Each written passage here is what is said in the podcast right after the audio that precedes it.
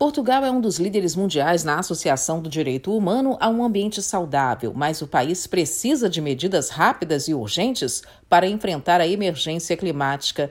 A declaração é do relator especial para os direitos humanos e o meio ambiente, David Boyd.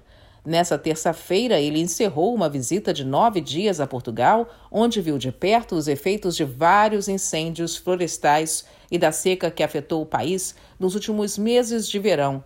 Boyd lembra que mais de mil mortes em Portugal esse ano estão ligadas à onda de calor que perdeu 110 mil hectares de florestas por causa do fogo nas matas.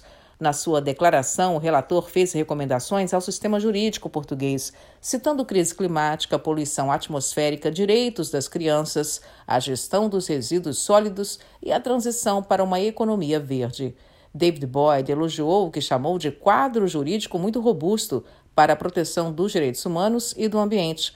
Portugal também fechou centrais elétricas à base de carvão e alargou o acesso à água potável em 99%, além de criar um fundo ambiental com mais de 1 bilhão e 100 milhões de euros esse ano.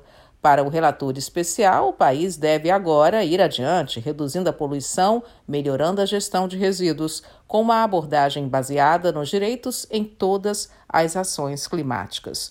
A nação de língua portuguesa tem um enorme potencial solar, mas aparece como 13ª colocada na lista da União Europeia sobre geração de energia elétrica à base do sol. Já a energia eólica tem crescido apenas 2% desde 2012. No resto do mundo, essa média é de 20%.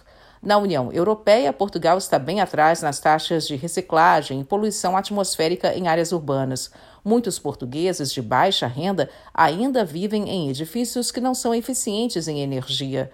O relator da ONU acredita que as plantações de eucalipto são um outro problema para Portugal, que deveria substituir essas culturas por espécies mais resistentes ao fogo, como carvalho, sobreiro e castanheiro, o que alteraria a paisagem natural do país em certas regiões.